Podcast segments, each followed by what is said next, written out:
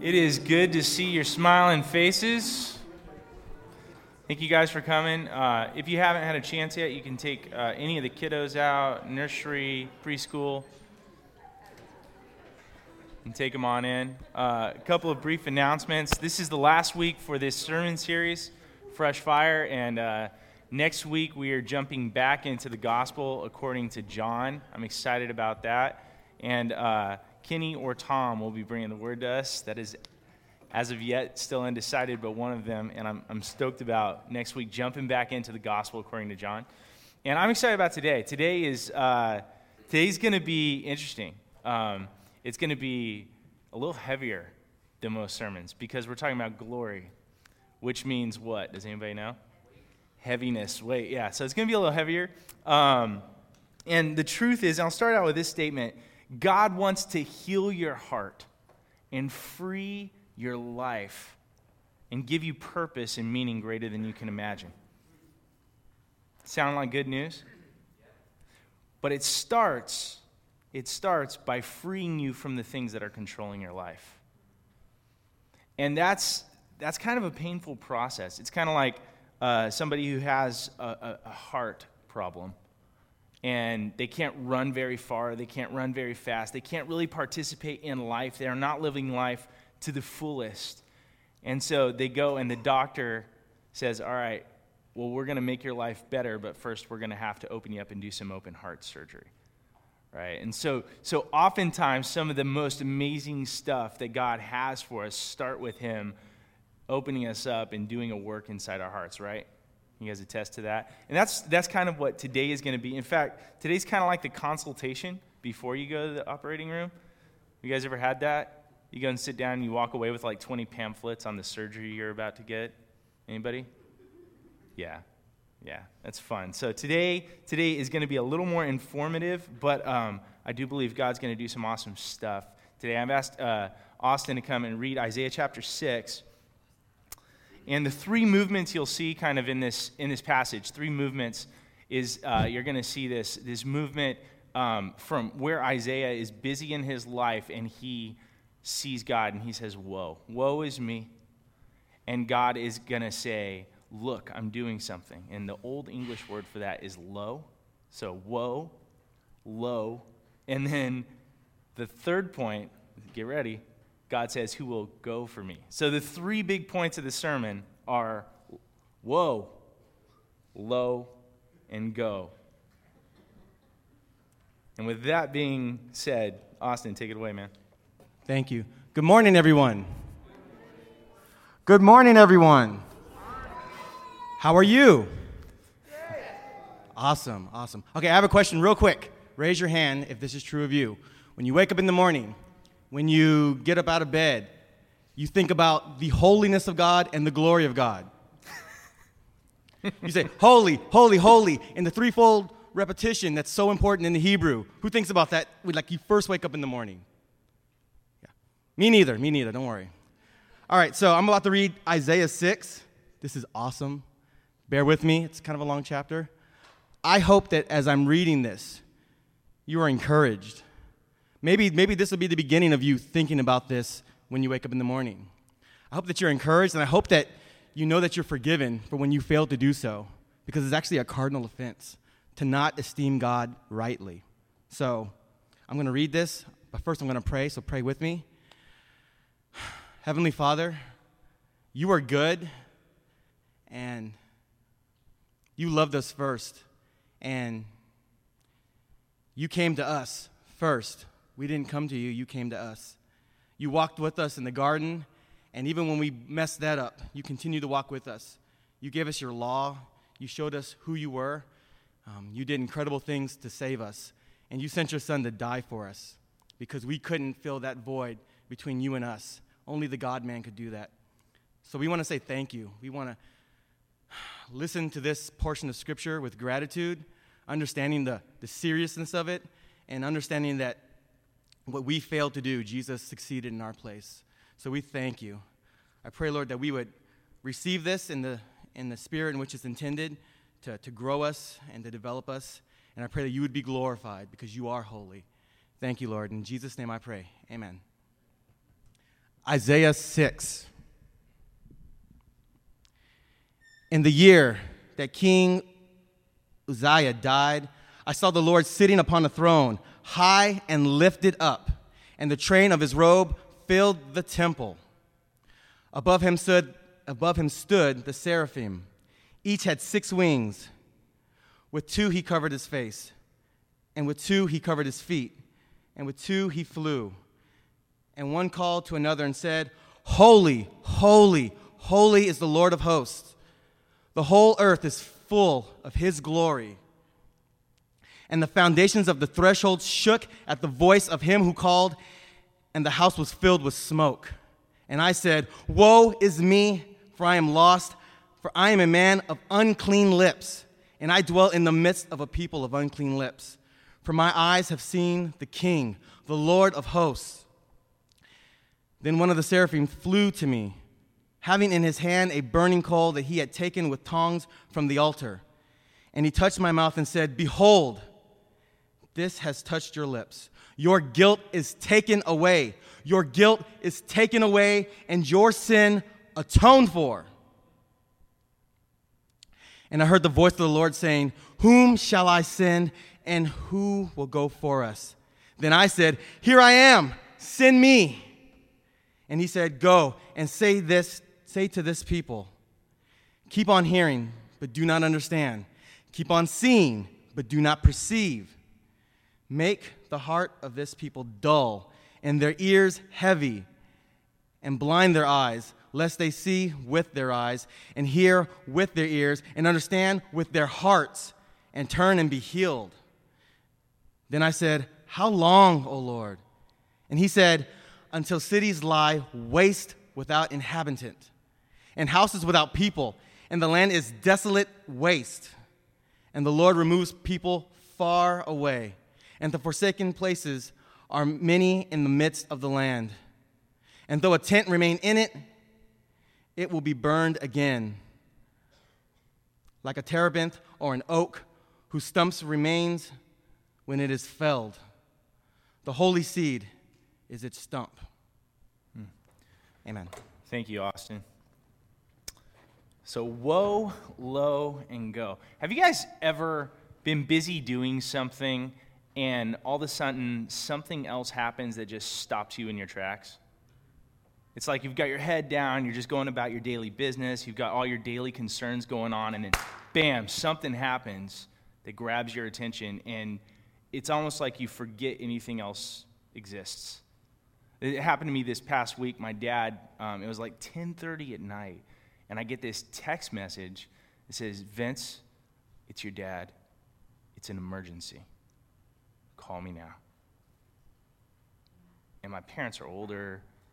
I'm starting. Uh, oh gosh. So I go. I just sit on the couch, and I called my dad, and it was the car had the car wouldn't start, and my mom was my mom was stranded. And I was just like, okay, but you know, in that moment, I totally forgot what was going on around me. I couldn't, you know, you have those moments where you're like, I don't even remember what I was doing before. It was just, it was, it was a scary moment, and um, that is exactly what we see happen here to Isaiah. He's the prophet of God. Five chapters in, he's already been prophesying about the doom of Judea if they don't change and turn their heart around and start worshiping God. And in this moment, he comes face to face with the glory of God. It says, it says in, in verse 1 it was the year King Uzziah died. Like, King Uzziah had this reign of, you know, prosperity in Israel. And he dies off the scene. Can you imagine the political unrest? Can you imagine the fear of this great and mighty king is dead? And now, what if other nations come in and attack us? You know, he's going through all this stuff, the stuff of everyday life. He's walking and he's got his head down, thinking about it. And he walks into the temple, and all of a sudden, what happens? He sees the Lord high and lifted up on a throne, and his train fills the temple. And all of a sudden, like, you got my attention, right? You have my attention. And everything else that he was thinking about going through, just kind of, it's gone in a moment because he sees the Lord God. And what else does he see? He sees, as, as Kenny was talking about, he sees the angels, the mighty seraphim, who are, you know, if an angel ever shows up, like if you read scripture and angels show up, how do people tend to respond to that? Yeah, right? Like, oh, you know, it's, there's enough glory in an angel. But what are the angels doing in the presence of God? They're covering their faces, right? They're covering their feet, and they're just saying, Holy, holy, holy is the Lord God Almighty. The angels get it. The glory of God is a big deal. It's life changing, life altering. And they say, Holy, holy, holy. And when we talk about that, we ha- when we're talking about the whole earth being full of God's glory, we have to start there with defining what God's glory is. It's that Hebrew word kabod, which means, as we said earlier, weightiness, heaviness, right? I love the way Martyn Lloyd-Jones, the, the masterful preacher, described it. He said, The glory of God refers to the manifest excellence of God. So, what is God's glory? God's glory is the revealed character of God, all of his invisible attributes. The stuff, because God's kind of transcendent. None of us have seen him, right? We can't see his holiness, we can't see his beauty, but God will make himself known. He will manifest himself. And we see the light of his glory. That's what Piper would say is the glory of God. It's the manifest excellence of God. He agrees with Martyn Lloyd-Jones there. And so all of God's character is hidden unless he reveals it. It's, it's kind of like what Paul says in Romans 1:20. For his invisible attributes, we can't see them, right? Namely his eternal power, his divine nature, have been clearly perceived ever since the creation of the world in things that have been made. So even though God is invisible, his glory is shining out throughout creation, and we see it and we stand in awe of it. That's why, that's why when you see an amazing sunset, what's one of the words that we use to describe it? Oh, it's glorious. Yeah. Or you go to a concert where the music is just building and the crowd is into it, and you're just like, oh, there's something amazing happening here. It's something that is almost transcendent. And, and so we see glimpses of God's glory in creation. And we stand in awe of human ingenuity, right? But the truth is, we couldn't handle seeing God's glory straight on. I mean, that's, that's Moses says, Lord, show me your glory. And he says, No man can see me and live. Right? We can't handle it. It's kind of like the difference of um, we see God's glory in creation in the same way that we see the sunlight shining on things and illuminating things. And that's, sunlight's pretty awesome gives life to the planet, all, all that stuff, right? So thank God for sunlight. But now imagine taking a telescope like Galileo and just pointing it at the sun and staring straight into it. Yeah. Didn't he go blind from that? I think he went blind from that. He ended up a blind, crazy man in prison, staring at a sun, at the sun through a telescope. That's that he invented. Um, or it's like trying to land on the sun. Like one, the glimpse of God's glory that he's, He allows us to see in nature is beautiful. It illuminates things, but too much of God's glory will kill us. We can't handle it. It's kind of like um, it's like this God is holy. And so when we see His holiness, when we stand, can, can sin, can brokenness remain in His presence? No. So it's like all that brokenness and sin and imperfection in me gets just whisked away. And what's left? Well, if I, apart from Christ, what am I full of? Yeah. So apart from Christ, I can't stand in the presence of a holy, glorious God without just being melted away, as it were. And that's, that's exactly what happens. Isaiah catches this, this glimpse of God's glory. And what happens? What's his response? Whoa! It's a different woe, actually. It's woe, woe is me. right? Woe is me. Why? Because he sees God's glory and he sees everything else in light of it. All the stuff he's been living for, all the people he's been trying to please, all his struggles with addiction and all the lesser motivations that drive him, the goals he's been chasing, the idols he's been serving. He sees all of that in light of a holy God. It, it brings everything into perspective in this moment of clarity and reality, and he falls on his face. The, the holy prophet of God falls on his face and says, I'm undone. I'm unworthy. I'm unclean. Right? Why is that? Because as fallen human beings, when we come face to face with a glorious God, we realize how much we fall short of His glory, how much we come up short in our purpose in life. You have a purpose in your life, and we're going to get to that in a second. Right? What is that purpose? We were created, say this with me I was created to live for God's glory.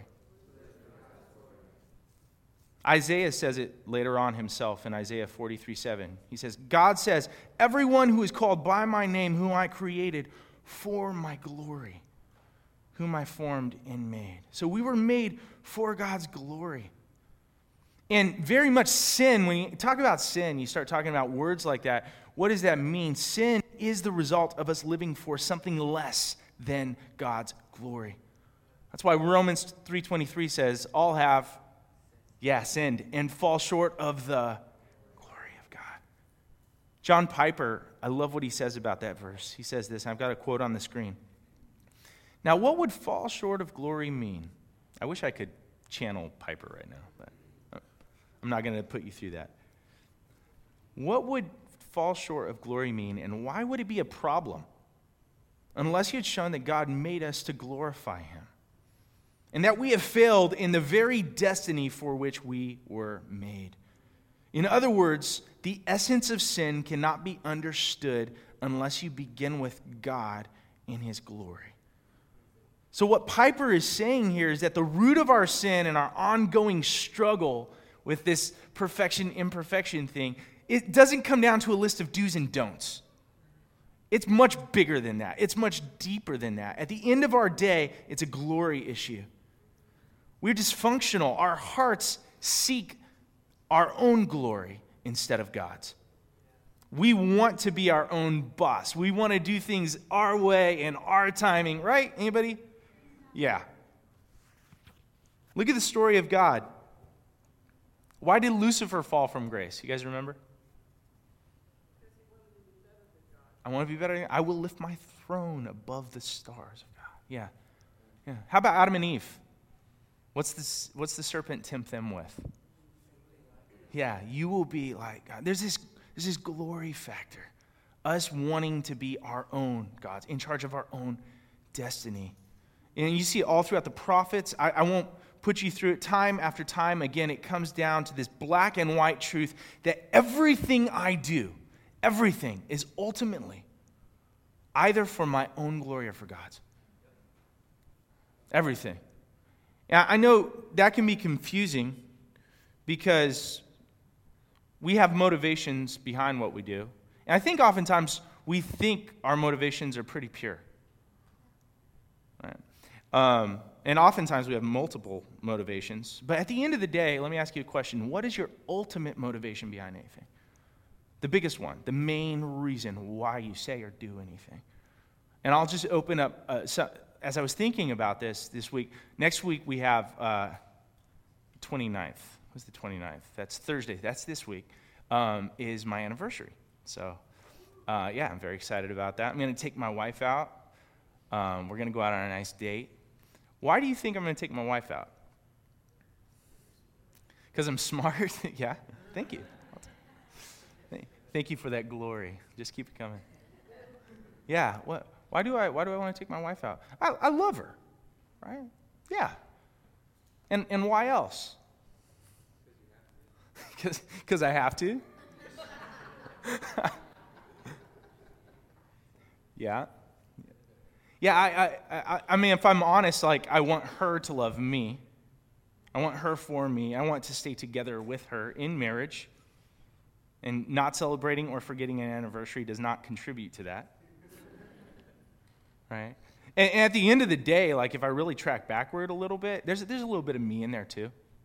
Okay, I'm taking her out for me too, not just her. I wish I was like totally selfless. Like, oh, just, but no, not most of the time. And, and then you say, well, why do you want her to love you? Oh, man. Now you're getting into Pandora's box, right? You start opening that thing up. Why do I feel like I need love from somebody? Why do I need that? Why am I living? Like, is it the acceptance that I crave? Is it the security, the sense of security and family and kids and all this idealistic life? It gives me a sense of value and identity. What is it that I need from her love? If I'm honest, like if I track backwards, if I ask myself why enough about anything, a lot of times I come up to a place where I see my own heart and I say, wow, I'm doing this at the end of the day for me. Even, even religious stuff. You can preach sermons for you. Pats on the back, high fives. Great, great message today, Pastor. Thanks, man. Yeah, I know, I'm pretty glorious. We all fall victim to it. We get caught up in tunnel vision in our lives and our plans and our schemes and our way for ourselves so we can ultimately be satisfied and glorified in our lives. And what I need more than anything is to be interrupted by God's glory. To be reminded of who God is and who isn't to see everything in my life in the light of God's glory. And you say, dang, Vince, like, this is heavy, man. Like, if I wanted to get beat up, I'd join a fight club. Like, no, there's good news. The story's not over. Let's keep going. What happens when he confesses his sin? Is he destroyed? Is it like that scene in Raiders of the Lost Ark where he just melts away? No, look what happens. Number two, low. Then one of the seraphim flew to me, having in his hand a burning coal that he had taken from the tongs, with tongs from the altar, and he touched my mouth and said, Behold, or lo, this has touched your lips, your guilt is taken away, and your sin is atoned for. So God, in his mercy, sends one of his holy angels to cleanse him so he can supernaturally stand in the light of God's glory without fear and without dying. That's amazing. How would you like to be able to do that? Oh, here's good news, by the way. You can because of Christ, but we'll get there. Not get too far ahead. If we are in Christ, we can supernaturally stand in the light of God's glory without melting away because his sacrifice has paid for all our sins, and we're clothed in his righteousness. That's good news. I'm clothed in Christ's perfection. So I don't have to be afraid of God's glory running the other way. In fact, I can run towards it like the prodigal son who's running home to dad because of what Christ has done. And we find a couple of things out that will free our hearts today that really need to dig into the heart of this message. One, God's glory is not opposed to your happiness. I know I'm honest with you guys. I mean, What's the main reason why we do most of what we do? Yeah, be happy, right? It's right there in the Declaration of Independence life, liberty, and pursuit of. Yeah, my God given right. Happiness. How's that going for you? Many of us have chased happiness, but I mean, very few of us have really found it in a lasting sense, right? Like you hear it all the time, man, if I could just get married, I'd be happy. Three years later, if I could just get divorced. If I had a steady job, I'd be happy. Man, if Friday were here. if I could just grab a drink, oh man, I'd be so happy. And then, you know, three years later, if I could just stop drinking. Just keep going, right? It's endless. It keeps going exhaustingly. When will we realize that the pursuit of happiness will never actually result in happiness? Because happiness is a byproduct of something else.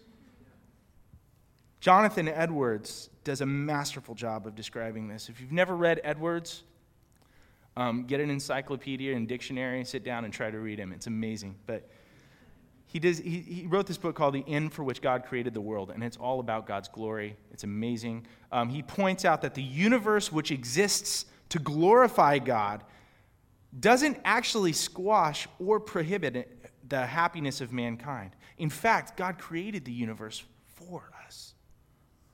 God's happiness and man's happiness are not at odds, like some would suggest. Many of us believe that God's happiness is actually opposed to ours, right? And we look at the Bible as a list of rules we have to obey and things we don't get to do. Stuff I really wish I could do, but I can't because I got to live for God's glory, so I don't get to be happy, right? Has anybody ever felt that way? Yeah. So look at this quote that Edwards writes. I love this. And it's kind of a thick quote, but just try to hang in there. God, in seeking his glory, therein seeks the good of his creatures. Because the emanation of his glory, which he seeks and delights in himself, implies the communicated excellency and happiness of his creature. And that in communicating his fullness for them, he does it for himself because their good, which he seeks, is so much in union and communion with himself. God is their good. Their excellency and happiness is nothing but the emanation and expression of God's glory. God, seeking their glory and happiness, seeks himself, and in seeking himself, he seeks their glory and happiness. See what, you see what Edwards is saying? He's saying that God's happiness and man's happiness are not opposed to each other. God loves you. God wants you to be happy. And here's the thing God actually knows what will truly make you happy. We just get caught up chasing happiness in all the wrong directions. Wookin Panub in all the wrong places.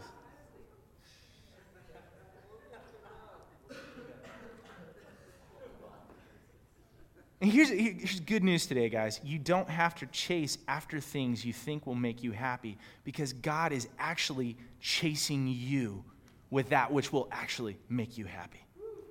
All you need to do today is turn around and embrace Him.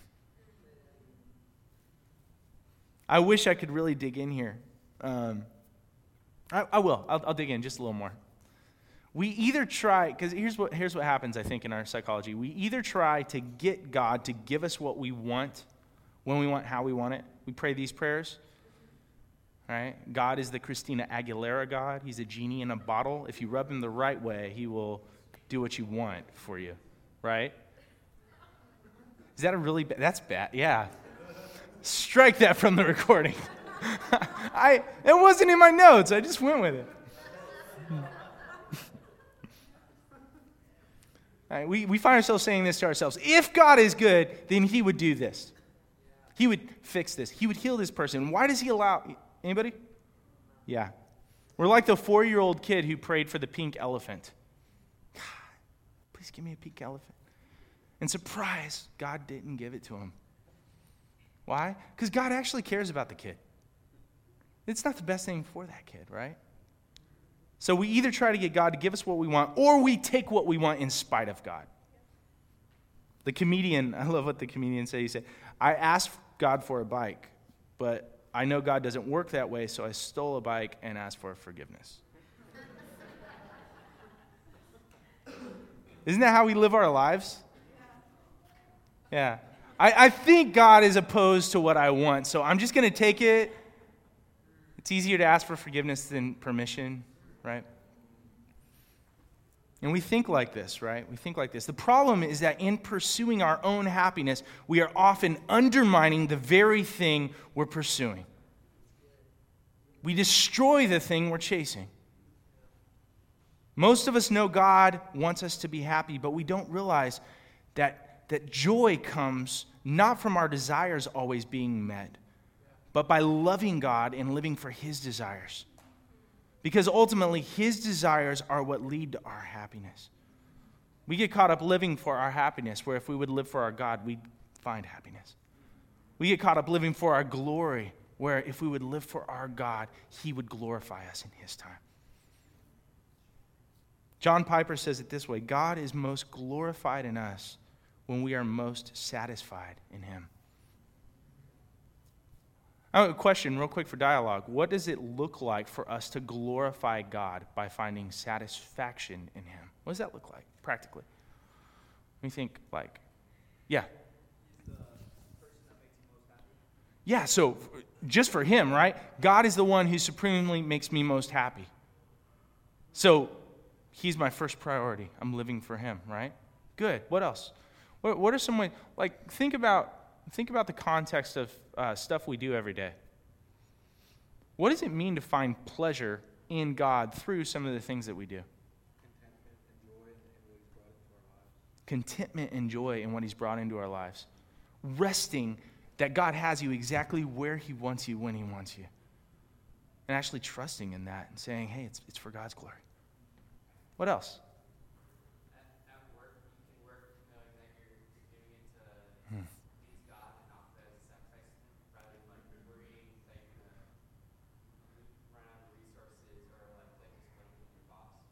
Oh man, that's so good. Yeah, do it. Do do your work as unto the Lord, right? That's good. Yeah, Brian. So there's a proverb that says it's better to have a field of vegetables with love than uh, a fat calf with hate. And so, so Hmm. like, you don't have a whole lot of money, if you're willing to live with little instead of going into debt to be cool, Mm, you know that it's better to follow the Lord. You know, that's so good. Yeah.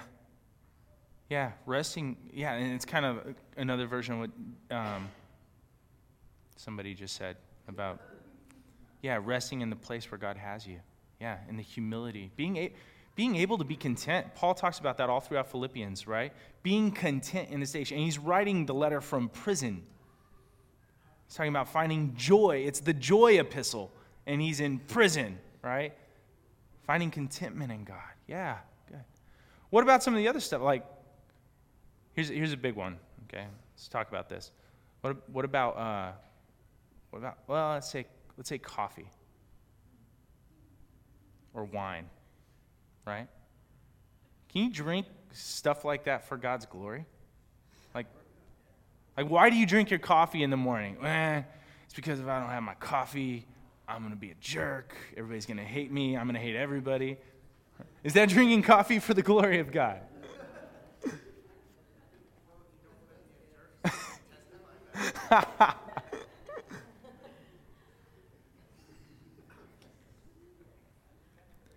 everything we do, guys, everything we do, and I, I got to keep moving here in the sermon because we got a little more ground to cover, but everything we do, we are either doing for ourselves and our glory and our control over our life and our desires and our happiness, or we're doing it to glorify God. Everything. And the second point, right? God's glory is not opposed to your happiness. And the second thing is that God's glory is the most healing thing in our lives. The same glory that would melt us away in the state of our sin becomes the thing that actually transforms us as Christians because we're in Christ. Like, look at, look at this verse, 2 Corinthians 3.18. He's talking about Moses. I won't go into the whole backstory. He's talking about Moses coming down. Moses said, Show me your glory. God let him see where he just was. And Moses saw his glory, and he comes down. His face is glowing, and people cover his face up because they were going blind because his face is shining. Crazy story. And 2 Corinthians 3:18 Paul says, "And we all now with unveiled face beholding the glory of the Lord." Wait a second, I thought we would die. No, but in Christ we get this, right? Beholding the glory of the Lord are being transformed into the same image. We're becoming like Christ. We're becoming more glorious as we behold God in His glory, right? From one degree of glory to another. So, what does it look like, Christian sanctification, becoming like Christ? What does that look like? Seeing Jesus in His glory and being transformed to display Him. And the more you see Him, the more you'll display him, the more you'll be freed from living for your own glory because you'll be living for His. Does that, does that make sense? Yeah. And what, real quick question, quick dialogue. What, is it, what does it look like to actually behold the glory of God? How do we do that in a really practical, everyday sense? Okay? Mm. So, so to actually take on God's character and attributes, right, in light of His glory. Cool. And how can we actually behold His glory? How can we see it? His Word. Yeah. When you open the Word, who do you meet there? Yeah, Jesus. The glory of God is embodied there in the Word. Where else can we see God's glory? In the body of Christ, the community. Sharing stories of what God has done in community and praising God and glorifying Him and lifting Him up and letting our hearts be filled with faith. I'll tell you what, another thing I like to do on my Sabbath, you know, I don't normally stay indoors in my Sabbath. I go out there and see the sunset and see God's creation. And even though it's just a dim reflection of His actual glory, it's really hard to stare at a beautiful sunset at Sunset Cliffs without glorifying God. We see God's glory all around us.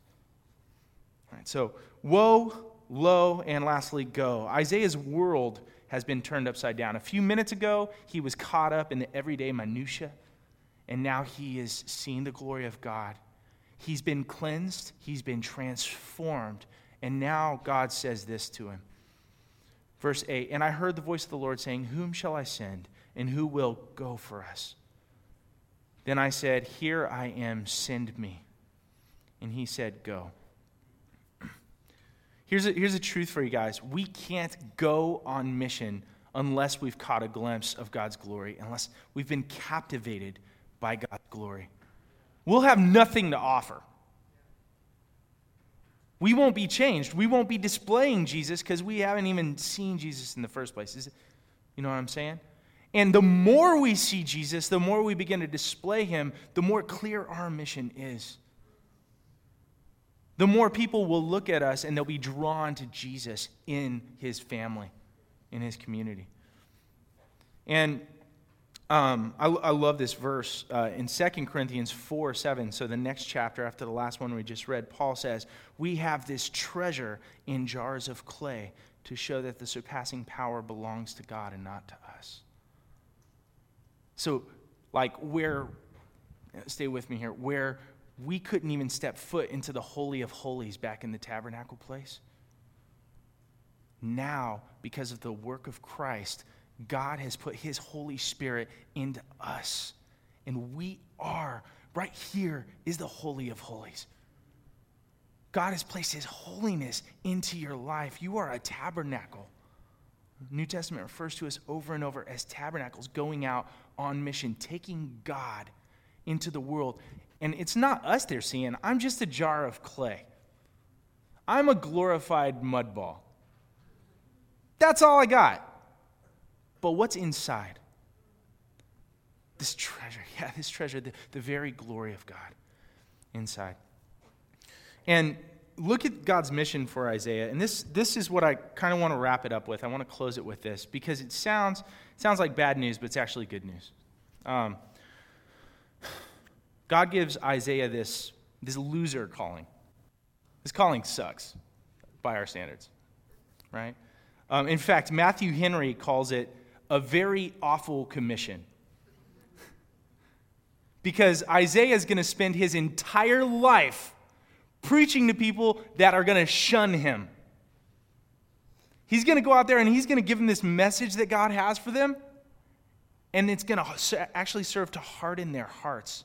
They're going to reject him, they're going to reject his message. How would you like that to be your like calling in life? I've got a purpose for you, Kenny. I want you to go to a bunch of people that are going to hate you for your whole life. You're never going to see the fruit of your labor. How's that sound? Yeah. You're going to go to your friends and your neighbors. You're, you're never going to see them come to Christ. But I still want you to go. Because you aren't doing it for you. And you aren't doing it for them. You're actually doing it for who? For the glory of God. And guys, if we don't get that, if we don't get that today, we will be crushed and unhappy in our lives because we'll be looking for results. We'll be living for all kinds of other motivations beside the glory of God. And we'll keep coming up dry. We'll keep coming up sad. And, and I, I know, like, in some sense, it's actually true of us. We have a very similar commission that Isaiah had. Because God tells us to go and preach the gospel everywhere. And is everybody going to receive it? No.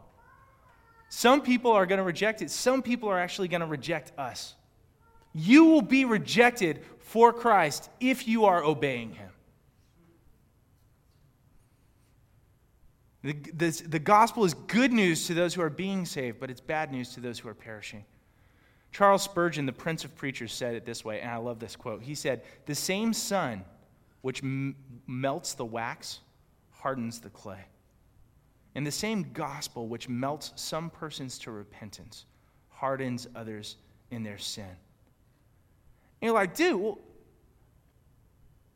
that, that sucks. I don't, I don't want to do that. How was Isaiah able to do that? What happened to Isaiah before God told him to go? What did he see?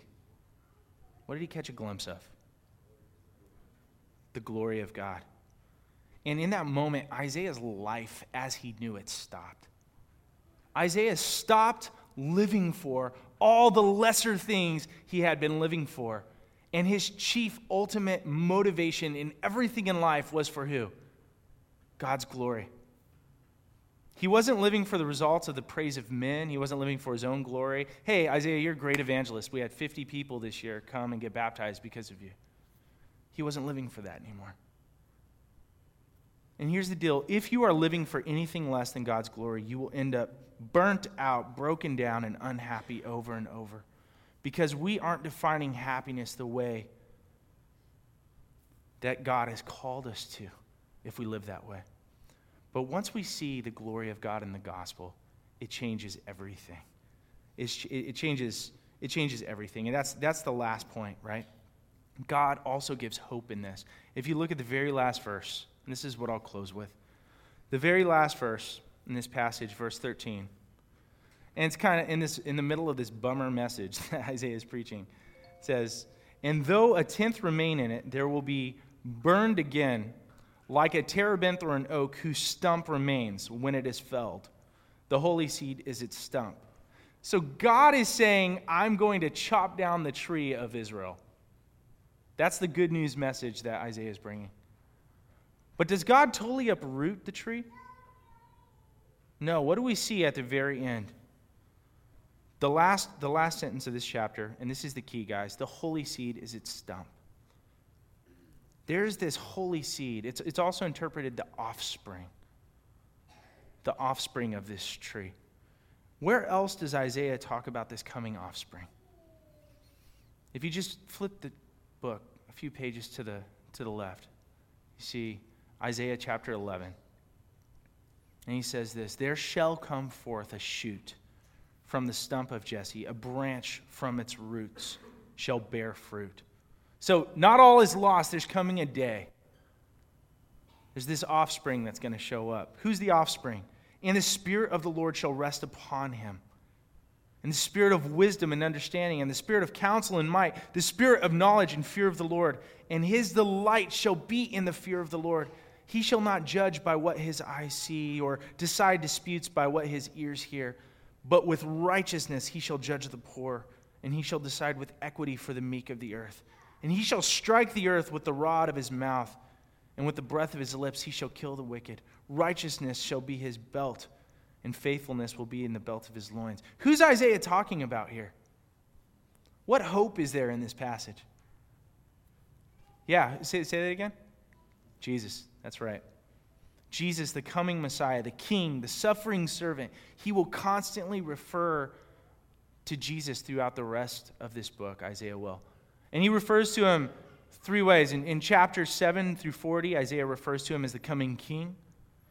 In 41 through 55, Isaiah calls him the suffering servant who will save his own offspring. And in chapters 56 through 66, he refers to him as the Messiah who will crush God's enemy. So if you read Nehemiah, you'll keep seeing him refer to this offspring. But the first time he refers to it, he's referring to Jesus. And then every time after that, who's the offspring of Jesus? Are we talking about a Dan Brown thing? Did Jesus have kids? Is that what? Who's the offspring of Jesus that he's referring to? It's the people of God. It's you. It's me. So when you read through Isaiah, all the rest of these chapters, it's full of promise.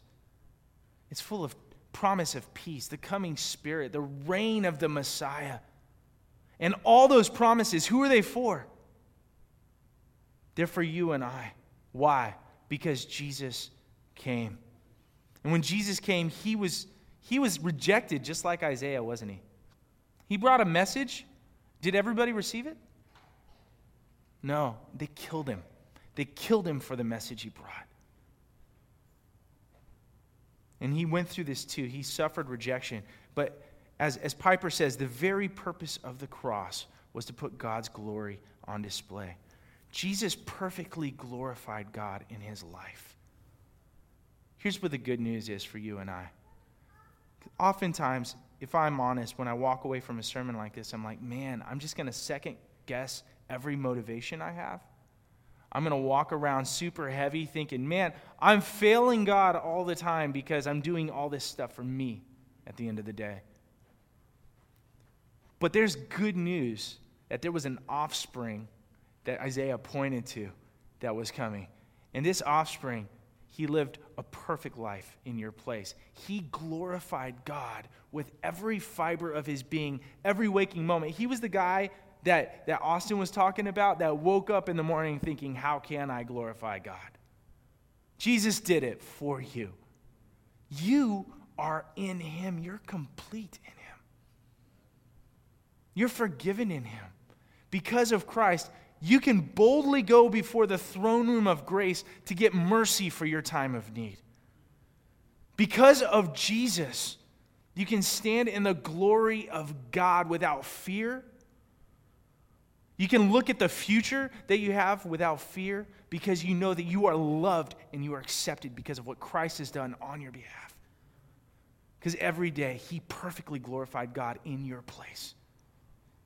So, next time you question your motivations, which I hope you do, I hope you go from this place saying, Who am I doing this for? Is it for me or is it for God?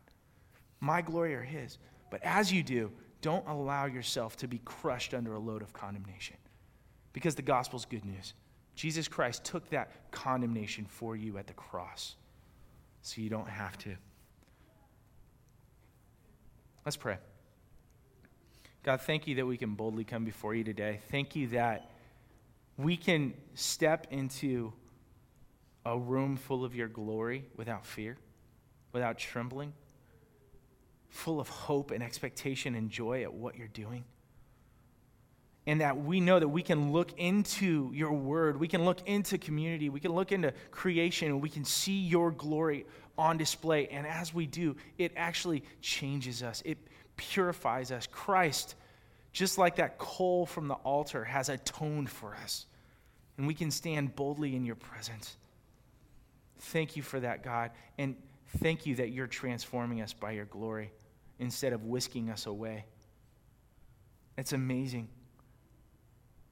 And I pray today that as we look into your glory, and as we behold it, and as we make more time in our life to see you in, in Scripture and in community, I pray, God, that we would not be crushed under a load of condemnation. As we come down here and confess today, that we would confess joyfully, that we would repent gladly because of our hope in Christ, because we're not judged by our imperfections, but by your perfection. And that we would take what you've done in us, this transformative work that your glory is doing in us, as your glory is actually housed